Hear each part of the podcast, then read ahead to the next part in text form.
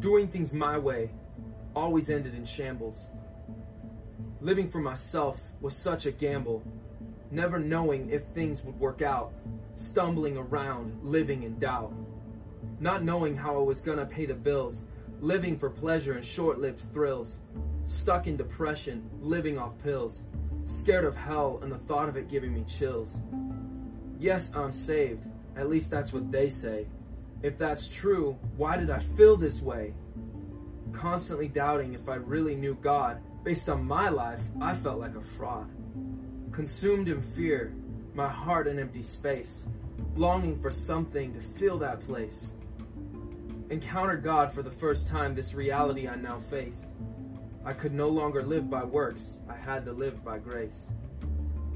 Used to ask myself, what is my purpose? Look at my life now, do I really deserve this? My mind transformed, my heart turned, this grace I found that cannot be earned. All this time, this is what I missed. A love so great, I can't resist. Blessed beyond measure, now I know He's my greatest treasure.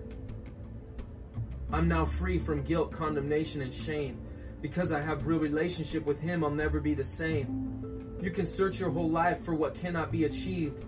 The world sees it different, but He said if you will just receive. We can't comprehend such incredible mercy, so we go to other things that only leave us thirsty. Unquenchable thirst that only He can quench. It's not just found on a Sunday bench. Sure, that's a good start, but don't stop with that. Religion and relationship are very different, that's a fact. One is real encounter with God's love, the other is only an act. Why do you try so hard to fit in, comparing to others to no end? Trying to please man will only leave you in condemnation and sin. Never feeling good enough in your weakness, you just stumble again.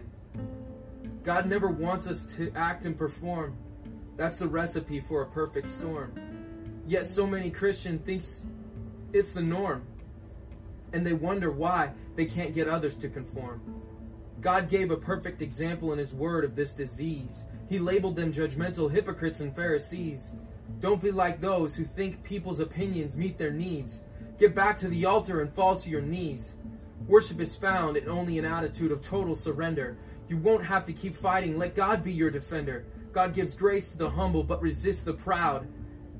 These are those Pharisees who just play for the crowd. The more you try to achieve it, the more you fail. Works will only keep you locked in that prison cell. It's a prison you keep yourself in, a prison in your mind. Why, when the door is open, do you choose to stay confined?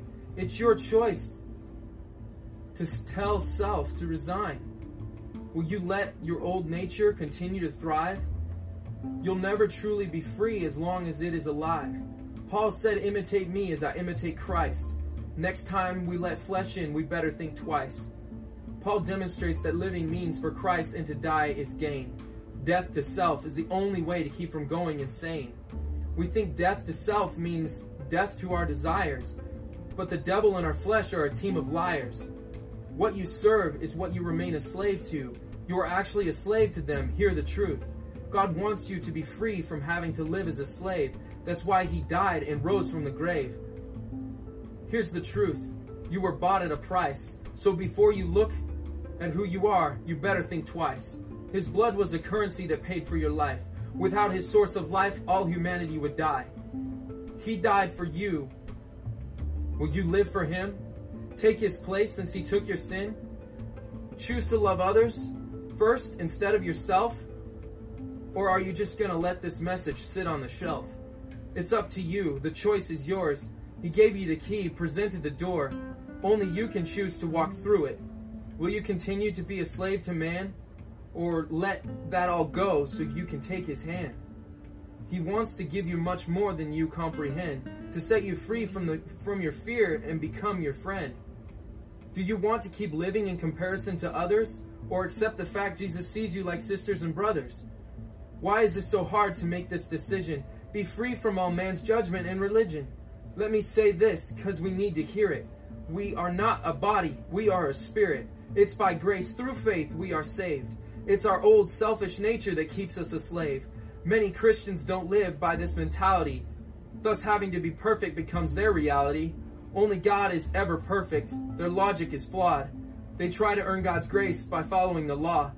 but don't realize they are judged because they forfeit the cross. The only difference between them and the lost, they know better and what their life cost.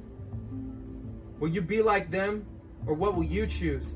Believe me, you have nothing to lose. A life abandoned to Christ you have only to gain. A great field starts out small, just a single piece of grain. God wants to plant you and bring a harvest. He gave you his son, now give him your best. He is Savior, now make him Lord. Your life abandoned to him is all you can afford. Really, what other reason do you have to live? For offer your bodies a complete sacrifice, for this is your reasonable worship to him.